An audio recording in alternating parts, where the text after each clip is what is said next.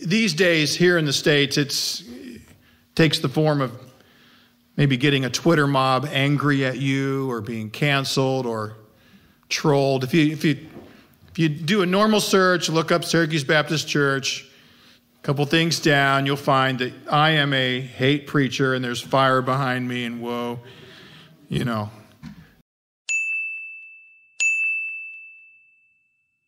I don't usually visit that particular video very often. but that's that's nothing.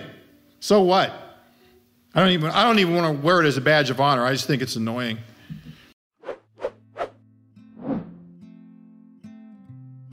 I want to apologize to Mr. Tim Bushong and the viewers.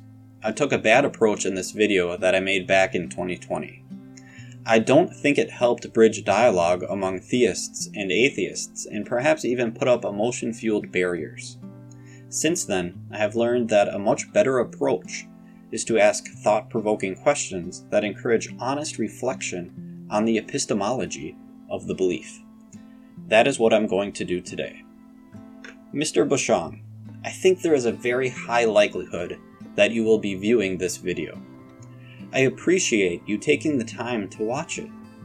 I am going to steelman your belief and the reasons for it and ask many questions.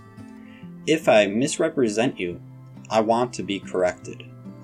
I would also appreciate if you are able to respond to the questions I ask. I do earnestly want to know your answers. All right, let's get started.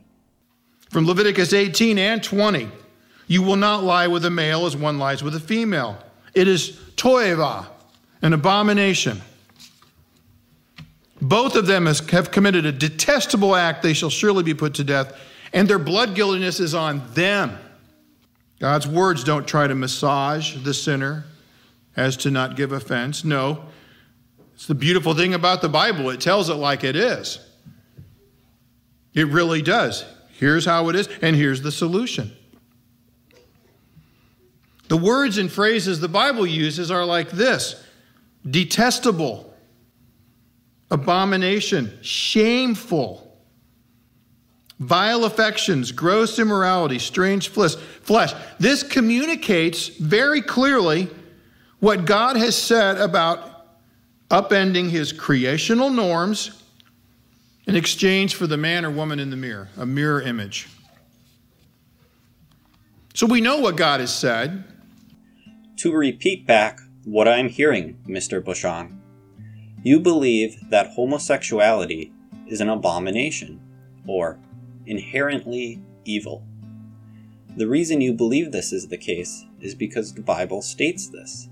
What makes you believe that the Bible is accurate in regards to homosexuality being an abomination? I think you may answer by stating the Bible is the Word of God. Why do you believe the Bible is the Word of God? I imagine you may say that you use faith, or perhaps personal experience, to determine that the Bible is the Word of God.